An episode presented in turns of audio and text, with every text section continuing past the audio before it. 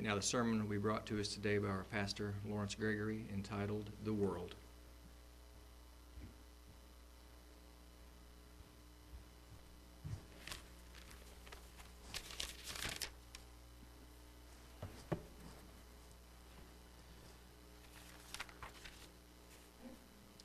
In Isaiah, the 34th chapter, verse 1, we read, Come now, you nations, to hear and hearken, you people.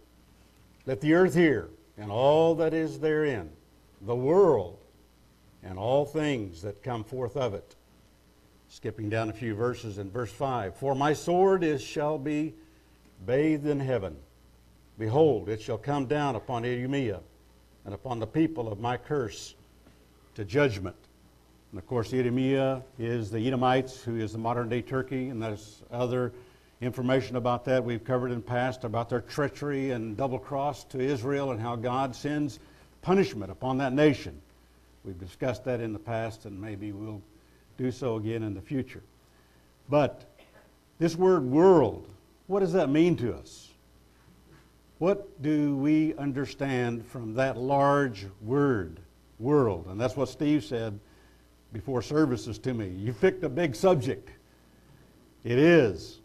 And in the short time that I have here today, I hope that we can have a few points that will give us some better understanding of the world as God sees it and as He uses it in the description in the Bible and in the current present time. In John, the third chapter, verse 16, we read what Jesus said in John 3:16, "For God so loved the world that he gave his only begotten son that whosoever believeth in him should not perish but have everlasting life. For God sent not his son into the world to condemn the world, but that the world through him might be saved." And then in verse 18, verse 19, and this is the condemnation that light is come into the world, and men love darkness rather than light, because their deeds are evil. And then in 1 John, the second chapter, we read in verse 15, 1 John 2 15, we're told, Love not the world. But Jesus said that God so loved the world. But we're told, Love not the world, neither the things that are in the world. If any man love the world, the love of the Father is not in him. For all that is in the world, the lust of the flesh, and the lust of the eyes, and the pride of life, is not of the Father, but is of the world. And the world passes away, and the lust thereof. But he that doeth the will of God abideth forever. And so we see here a contrast. One is God's love, and the other is man's love. So let's uh, consider this a little bit. And we, we heard some humorous things from Barnabas in the announcement period from the internet of things that kids have written and described from their youthful observation of the expression of love in their parents and, and some humorous things. But uh, God's love and man's love is contrasted in the scripture. God's love and man's love. So let's consider a few things. Number one, God's love is perfect. A sacrificial giving, holy love, unaffected by the negative pollutions of this world. His love is as a creator, as a ruler, and a judge of the destiny of this earth and its inhabitants. Contrast and contrary to that, many times man's love is imperfect. Many times it's mixed with selfishness, a self centered weakness, expressed and affected in negative ways of this world. The world pulls a man down, deteriorates his character. We just read about how the lust of the flesh and the lust of the eyes, and these things attract a person of the things that are going on in the society. In 1 John, the uh, let's go to uh, 2 corinthians here. 2 corinthians the fourth chapter.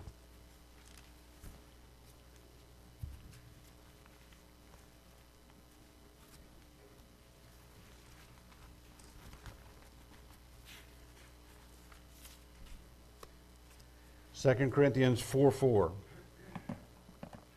In whom the God of this world has blinded the minds of them which believe not lest the light of the glorious gospel of Christ, who is the image of God, should shine, shine into it. And in 2 Corinthians, the fourth chapter, if you can keep up with me a little bit, um, verse uh, 18.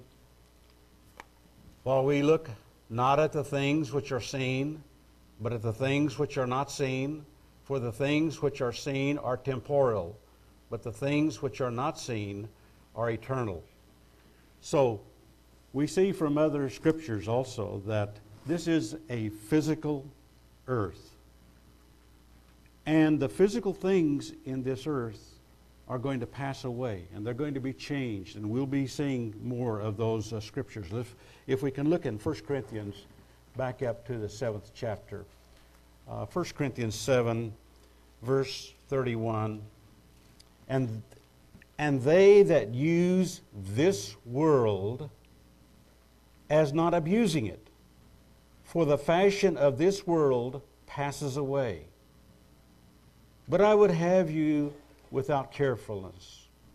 He that is unmarried cares for the things that belong to the Lord, how he may please the Lord. But he that is married cares for the things that are of the world, how he may please his wife. Now, God is not condemning a person for being married. In fact, he upholds and approves that and says it's a good thing for a man to have a wife. But we know in life how that a person that is uh, married is concerned about the things of a house and a job and money and utensils and furnishings and keeping things to please the wife. His interests are in those things where a single person may not have that much of an interest. It seems like, doesn't it, when you get married, you start collecting things. When you're single, you don't have hardly anything. When you're married, you get an attic, you get a full, you get a basement, you get a full, you get a house, you get cars, you get all these things, all these commitments. And you do that, you know, in the right way. You use the things, but our point is not to abuse it, but to use it. Take those things that are necessary a house, food, clothing, shelter, a job. You know, we don't want to go around naked. We want to look nice in our attire. But what is the object? What is the purpose? What is the, the outreach of our love? Is it to please self or is it to please our wife and to please others? Now, there's a lot more that can be said about that, but uh, we'll just hasten on here. I wanted to give us some help in understanding these things by giving us a uh, breakdown of some of the scriptural uses there are five different words basically in the Old Testament and four in the New Testament. Four Hebrew, five Hebrew words and four Greek, yeah, four Greek words that is translated in the English word world. And it is also uh, translated in other words that uh, we may just touch on briefly. But I wanted to uh, tell us that as we go through here, there are about 300 English references to the word world. And like Steve said, that's a fast subject. That's a, that's a big subject. And so we're only going to briefly cover a few points today. So bear with me for time's sake here. Now, the first way that I want to cover is uh, the use of the scriptures in the word world as the planet or as the earth itself as the world. We understand this world, this globe, this planet, this earth. And uh, there are Hebrew words. Let me uh, uh, share those with you here. Five Hebrew words first. The word that is used most commonly from the Hebrew is number 80. I'm going to use Strong's exhaustive concordance reference numbers. 8398 is the word tabel. And this means moist, the globe, its inhabitants, the land. It's, it's the world itself and all the things that consist in it. Then the next word that's used most uh, uh, second commonly is uh, 5769 olam, and it means out of mind, eternity, long lasting, without end. The third word is sheled, 2465, and this is used uh, two times. It means age, a short time, life transient, glide away. Compared to a Greek word we'll talk about here in just a few minutes. Another word is number 776, which is used uh, about four times in the word world, but it's used a number of times in the word earth because that's what it is. It's the earth itself, the land, the country, the ground, the world, the nations, the wilderness. It's a description of this planet that we call earth, the world. We understand when sometimes when we're talking about the world, we're talking about different things. And another one is Kadel. It's used one time, and this is the state of the dead, the rest, or the world. So the Greek words now, uh, let me uh, give you those. The most commonly used Greek word that is uh, most commonly used out of those 300 references is the word cosmos.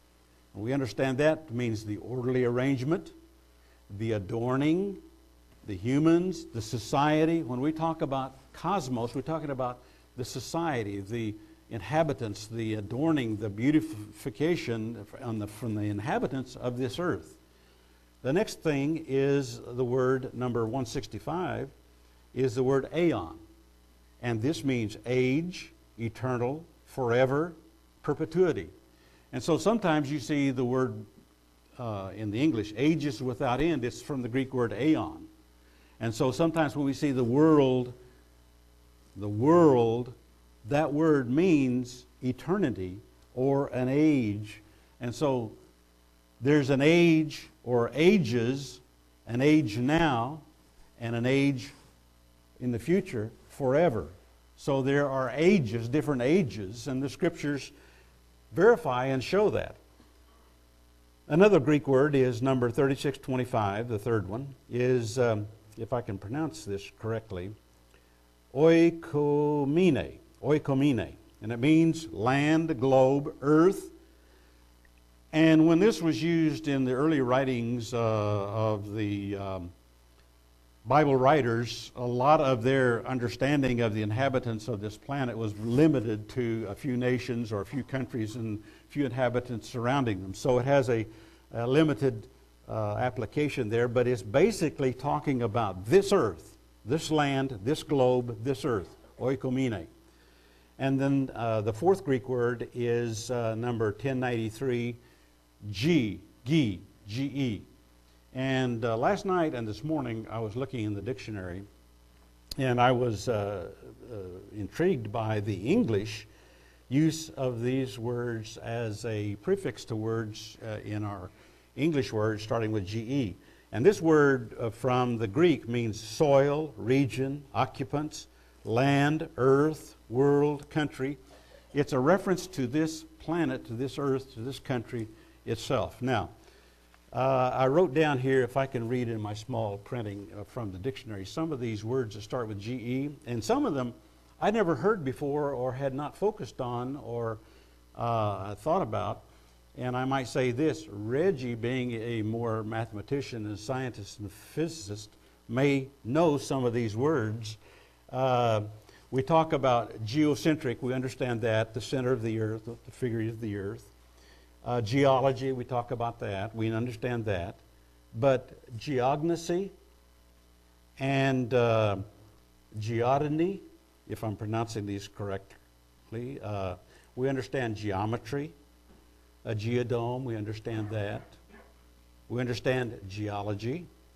We understand geography. That has to do with this planet. Now, some of these words that I, that I didn't pronounce and didn't write down, if you go and look in the dictionary, it has to do with the mathematics, with the understanding of the sphere, of the crust of the earth, of the materials of the earth, the science of the study of the composite materials of this earth.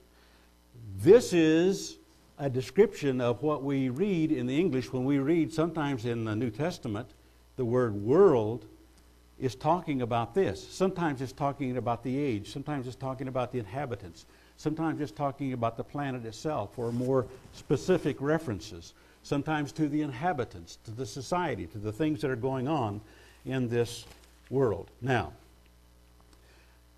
Let's, uh, let's go back to uh, the Bible and look. We've, rather than just focusing on all of these uh, words separately, they're, they're kind of mixed up a little bit here. But back in Genesis, the first chapter, in verse 1. In the beginning, God created the heaven and the earth. And then in verse 30, we also read, uh, And to every beast of the earth, and to every fowl of the air, and to everything that creepeth upon the earth, wherein there is life, I have given every green herb for meat, and it was so. So here the same word earth is translated from eretz, that is also translated as world. So that word is interchangeable, and we have different, from the Hebrew, different English words. And so we understand. And it makes an interesting study when we start looking at this. In Ecclesiastes, the uh, third chapter, verse 11, Ecclesiastes 3 11. God, it says, He, God, He has made everything beautiful in His time. Remember when He created the heavens and the earth? Said, It's good, it's good, it's good, it's good. And when He made man, behold, it's very good. So everything that God did, He made beautiful in His time. Also, He has set the world in their heart so that no man can find out the work that God makes from the beginning to the end. I know that there is no good in them, in man, but for a man to rejoice and to do good in his life, and also that every man should eat and drink and enjoy the good of all his labors. It is the gift of God. So, God originally made things good. Now, but we look at diseases, we look at germs, we look at uh, the things that have taken uh, storms and, and things that rage on this earth, and we say, how can that be good? When we look at and consider God's overall plan and His purpose and the things that He's done out of love, then even allowing, even allowing the negative things in life has been, for His purpose, has been good. So basically, God has set in man's heart the desire to prolong his life, to, to live forever. Now, a lot of folks don't have this. They want to just die and that be the end of it. But a lot of folks think, even though they don't understand the perspective that we have from the scripture of the resurrections and the time plan and the purpose of God and how He's working this out and these different resurrections and covering over 7,000 years of His plan and purpose. They don't understand all that, but they want to live forever. They have a, maybe a partial religious point of view that they can live in another life, in another existence, or come back in this life, and uh, all kinds of uh, weird scenarios that people have. But there's a hope and a desire in the human being to pro- prolong that life and to uh, continue to uh, live out that life. And so God has put that in their heart. Uh, in Ecclesiastes 1 4, back up just a little bit here, it says, that uh, one generation passes away and another generation cometh, but the earth abideth forever.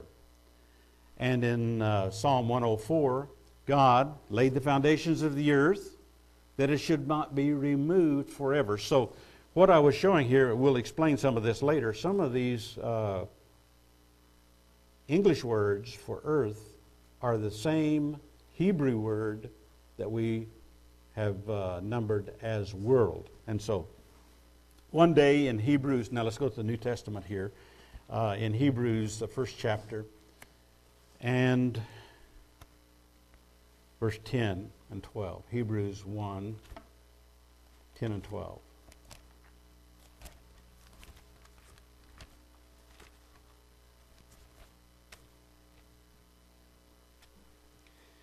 And you, Lord, in the beginning have laid the foundations of the earth, and the heavens are the work of your hands.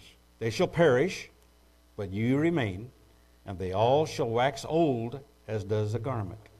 And as a vesture shall they shall you fold them up, and they shall be changed, but you are the same, and your years shall not fail. And so in the future, this earth is going to be folded up. It's going to be changed, and his word tells us in many other scriptures that there's going to be a new heaven and a new earth and a new time and a new age. Ages without end, ages in perpetuity, age unending. And so, every human being who lives on this earth today is going to have to make a choice. I've told you this before, we know from the scripture. They're going to have to choose. either to die forever, ages without end and perpetuity, into blackness and darkness where there's no thought, no life, nothing. They cease to exist. Or they can have life eternal, unending, with God and in His purpose and plan and whatever marvelous and wonderful thing we don't even know, we can't even imagine what's in the future for them who are able to share in that glory that God has prepared.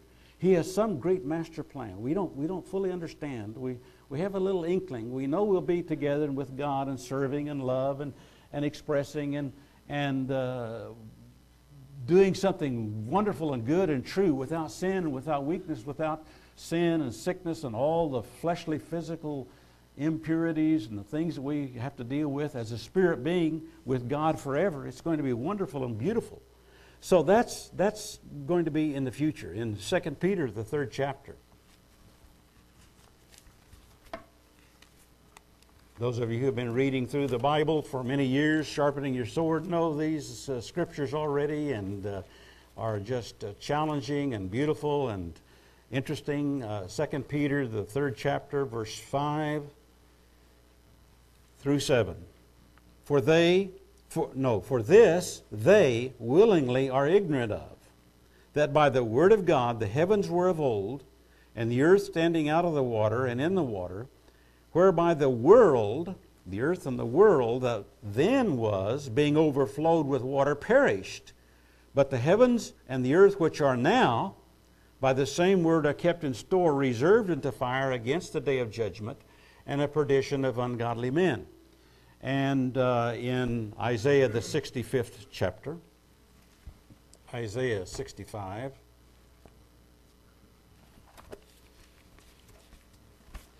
And verse 17 For behold, I create new heavens and a new earth, and the former shall not come into remembrance, nor come into mind. But be glad and rejoice forever in that which I create. For behold, I create Jerusalem a rejoicing, and her people a joy. And in chapter 66, verse 22, Isaiah 66, 22.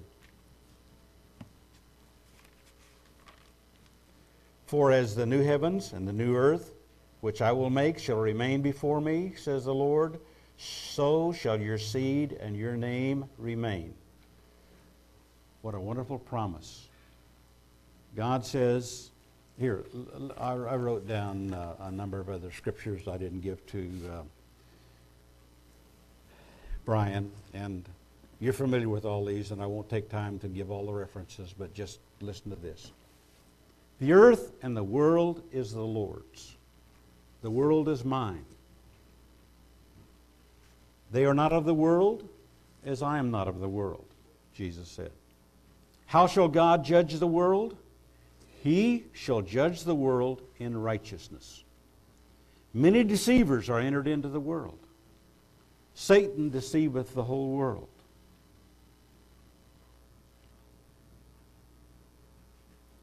Whosoever is a friend of the world is the enemy of God. That's strong talks about the world to come. This world passes away, the old world. Jesus said, I, Jesus, I am the light of the world. I have overcome the world. We overcome the world through our faith and our belief in Him. We are to be overcomers like He is an over, that He was an overcomer and has inherited that eternal glory now. In Revelation 21, last chapter, next to the last chapter in the scriptures, Revelation 21, verse 1 I saw a new heaven and a new earth, for the first heaven and the first earth were passed away, and there was no more sea. And we've explained that. This world is going to pass away in the future It's going to be changed into a new world. Do we love this world?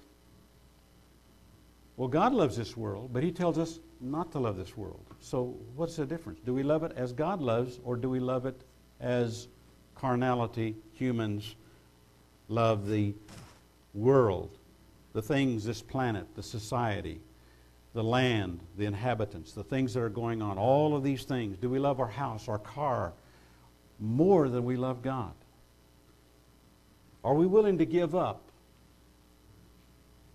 I had one man talking to me earlier, and said, you know, as time goes on and all the aggravations in the world is getting worse and worse, and as he getting older, uh, it's looking uh, like maybe uh, more attractive to not be here any longer. Uh, and we understood he wasn't meaning to hasten, he wasn't going to hasten his life, but the things of the allurements of the world, the adornments, mean less and less and less as we get older and older and older, and we see that time is shorter, and then we realize there are spiritual values and spiritual things that are going to be forever and eternity, and we'd like to be there. We'd like, we'd rather have that in the future than the now. We'd rather have the future than have the present now. Are we willing to give up the things of this world for something better and something that is uh, more wholesome? Now, the second way that uh, the scriptures use uh, the world is as an age. I talked about that, an age, a time period.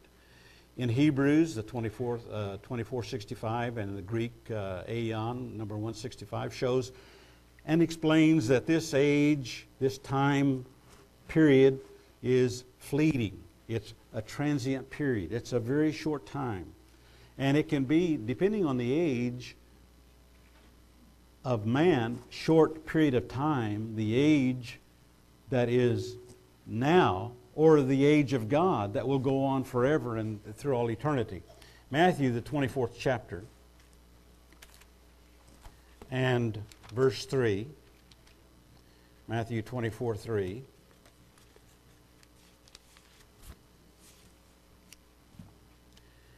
As he sat upon the Mount of Olives, the disciples came to him privately, saying, Tell us, when shall these things be, and what shall be the sign of your coming and of the end of the world? And Jesus answered and said, Take no man deceive you. And he began to explain uh, what we call the Olivet prophecy. Well, in Hebrews, the ninth chapter, verse uh, 26, let's turn there. Hebrews 9 26.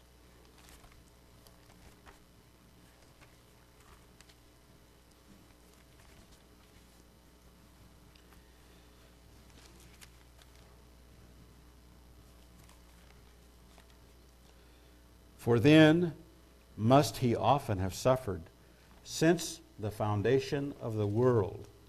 But now, once in the end of the world, has he appeared to what it put away sin by the sacrifice of himself. And as it appointed unto man, we explained this a couple of weeks ago, once to die, but after this, the judgment. So Christ was once offered for sins, and he's going to come back to this earth again. In Hebrews, the sixth chapter, back up to there, uh, in verse 5, Hebrews 6 5.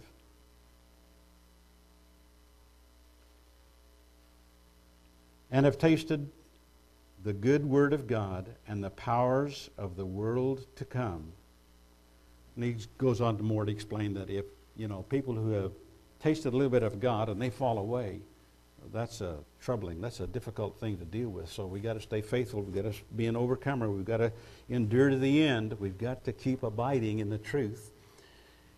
In Mark 10:30, he talks about the world to come. In Matthew 12:32, he talks about uh, this world is that is going to come. And we talk about many years ago. We used to have a uh, kind of a motto, kind of a phrase: "The world tomorrow." Remember that? The radio program.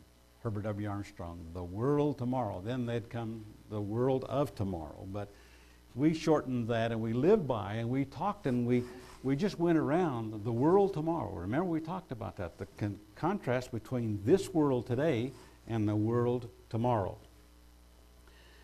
This age is going to end, it's going to turn into a new age. Do we love this age as God does? Or is it the wrong kind of love? Are we willing to give up the things of this age and then inhabit, inherit the age to come. Which kind of love do we have? And I'm not just talking to us here as we understand in this congregation, in this room here, but those who are viewing in the internet and maybe brand new persons who have never heard the gospel or never heard that they're going to have to make a decision at one time. And what is the course of their life now? Are they caught up and wrapped up in the society and the world and the things of this life? Or are those secondary in importance and significance? Or is our primary interest on God and His Word and His way and uh, being like Him and overcoming and growing and uh, preparing now for that age to come? The third way that we use this is, as I mentioned earlier, the word world or cosmos or society, the Greek word, means orderly arrangement, the decoration, the adornment, the wrong way, the inadvertent. Now, John uses this word, the Apostle John uses this word about 80 times, uh, plus other writers use this, and they describe it as this way the world of iniquity, the present evil world, sin of this world, friendship of this world, filth of this world, the spirit of this world, the old world, uh, contrasted with the new world, the ungodly and the worldly lusts of this world. We could go on and on in using a description of the cosmos. When we talk about the cosmos, we talk about the world, we talk about the society. Going out into the world, or leaving the world, or giving the world, or come out of the world. What does that mean, come out of the world? Does it mean, like Paul said, we have to leave this earth, leave this planet? Uh, we can't do that. But we can come out of the society. We can give up those allurements, those adornments, those things that turn us from God and His ways. The word world or society is a way of doing things that are not of God and His will and His way. Those things that are going to perish, those things that are going to be temporary, that uh, I didn't spend a lot of time on, but Paul showed that the things of this physical life are temporary. They're just temporal. They're going to be here. But the things of the Spirit, the character that we're developing, God as a spirit and we as a spirit being, you see, the dead, the sinners, they're not going to be spirit. They're just going to be flesh and burn up and cease to exist. But the living, the eternal, the believing, the righteous, the sons of God are going to be spirit, and spirit is eternal. It's going to be forever. And so there's going to be a, a, choice that those folks are going to have to make at some time in this life or the life to come, as we understand it. At one point, everybody, everyone is going to make a decision. Either Jesus Christ and the Father and their way, or the commandments and the laws of God, or righteousness and love and all. You know, we could spend years and years talking about the ways of God, contrasted with the ways of man, and they're going to have to make that choice. Give up the ways of man and go the ways of God. In um, John, the 16th chapter, we can go there in John 17. Uh, I'm not going to look at all the references. There's 19 references in John, the 17th chapter, but I'm not going to look at all those. Uh, let's see, John 16.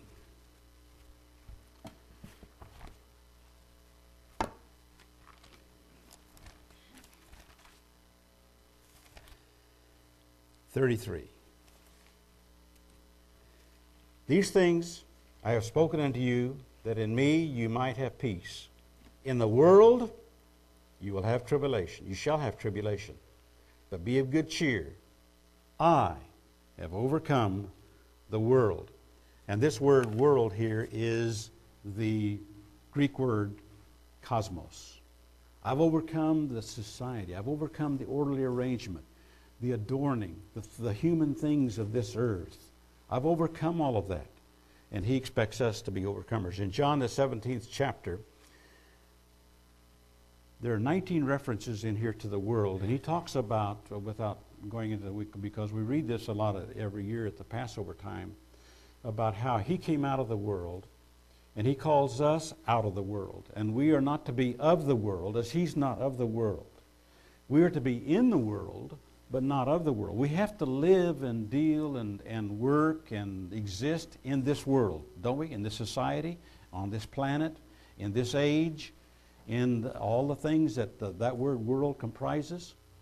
But we're not caught up in it. And we're not to be a part of it. We're to be separate from it.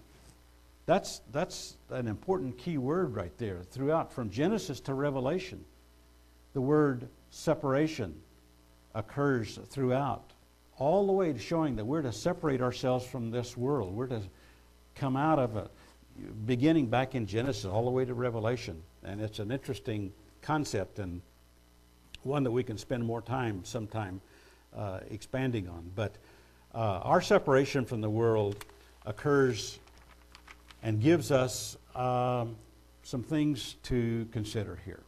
Number one is our witness. We show our disapproval of the evil by coming out of it, by separating it. You know, uh, sometimes family and friends and employees, they don't understand why we don't eat their food, their pork, you know. Like I went through this this week. A lady cooked up some uh, lasagna of some kind, and, and she told me before, she said, now it's got sausage in it, because she knew, because other people had told her that I don't eat pork. And uh, so we had some interesting discussions, and she was asking me about why, and, and uh, she asked me if I was Jewish, and I gave me a wonderful opportunity to explain I was an Israelite, a Christian of the house of Israel, and of the tribe of Joseph and of Manasseh, and all of that, and how the Jews are just one tribe. Oh, I had a really nice time talking to her because she put sausage in her lasagna, and she mixed it. And she told me about it, so I didn't eat any of it. I went out and got something else to eat, and uh, so uh, gave me a good opportunity to witness to her, and uh, to give her. And, and she was receptive. I didn't. I didn't bore her. I didn't take an hour to tell her something she didn't want to hear. I just took a few minutes, and intrigued her. And interesting. And wow, she said. Then she started telling me about her grandkids and their introduction to the Bible and the scriptures and and having just gone through all this stuff that they've just gone through, you know, Christmas and all that. Okay. Uh, the second thing is that uh, it's a means of our protection, self protection. You know, if you have a disease, then you're quarantined or you separate from others. Like if you have the flu, you stay home, stay out of, stay out of, so you don't spread it. Well, that's the way that we are to be holy. We're to separate from this world. Look at it like it's a disease. And we come out of it. Now we've got to live in it, but we don't have to be of it. We, we drive a car, but that's not our God. We drive, we live in a house, but that's not our that's not our God. We have furniture, and if we have money and a job, and we have better things, and we can replace maybe a couch that's 30 years old, and we get a new one. Uh, what is our attitude and our motive in doing that? Is it caught up in self, self love, or is it God's love of giving and serving and using and within and not abusing the things of this life? All right. What's wrong with the kind of love of this world? Leaving God and His way out of our life, involvement in the world to the neglect of God, furthering the interest of the world above God, putting our plans, pleasures above God, following the customs, habits, practices, religions of this world instead of God, letting the adorning, the allurement, the benefit, the lights, the bright things, the sensual things interest us instead of God's ways, being under the devil's control instead of under God's control, unwilling to give up, to sacrifice this world for a better world to come. We want to hang on to the things of this world rather than giving them up, counting them as just nothing, looking for the glorious, wonderful world. Now, the fourth way, I'm having to rush through here because of time. Fourth way that uh, the scriptures use the word world is eternity.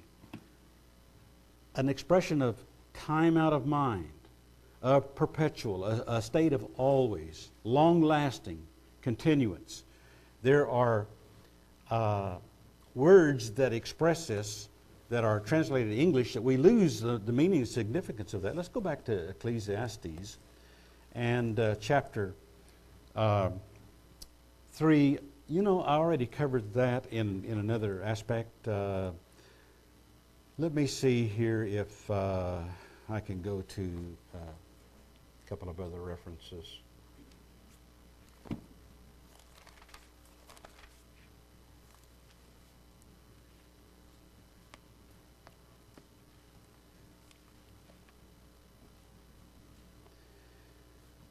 Isaiah 64 4 For since the beginning of the world, men have not heard, nor perceived by the ear, neither has the eye seen, O God, beside you, what you have prepared for him that waits for you.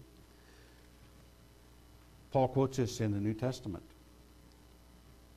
We haven't seen fully what God has planned and prepared in the creation of this earth. What a wonderful destiny awaits man. Go back to uh, uh, Isaiah, the 45th chapter, and verse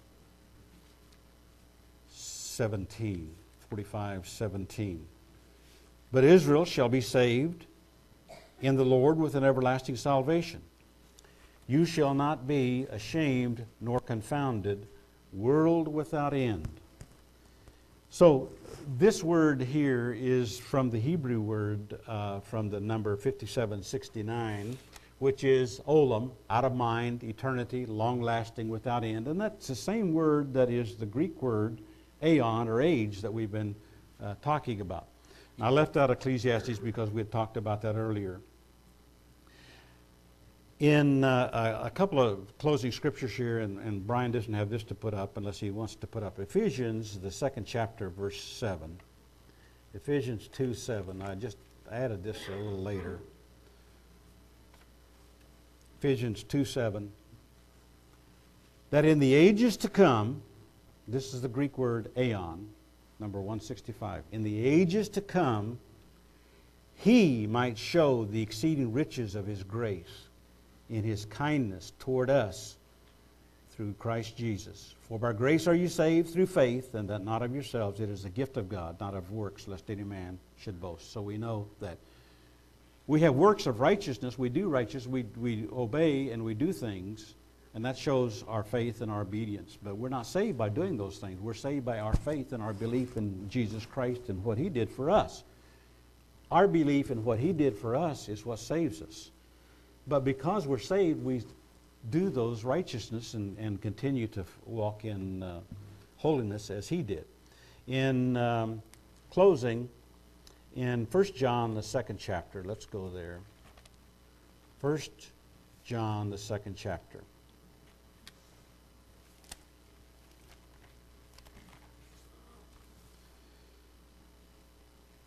Verse 15. We talked about this earlier at the beginning. Love not the world, neither the things that are in the world.